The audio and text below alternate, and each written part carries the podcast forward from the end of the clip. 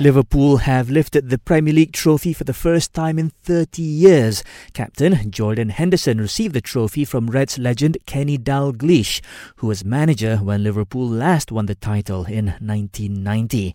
They were presented with the trophy after beating Chelsea 5-3 this morning. Meanwhile, Manchester United and West Ham drew one all at Old Trafford.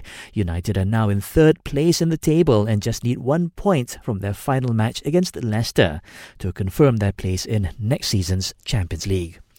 Still on United, reports say the Red Devils and Roma are struggling to reach an agreement over Chris Smalling's future at the Italian club.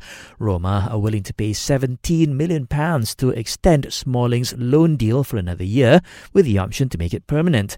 However, this is £5 million less than what United want for the defender.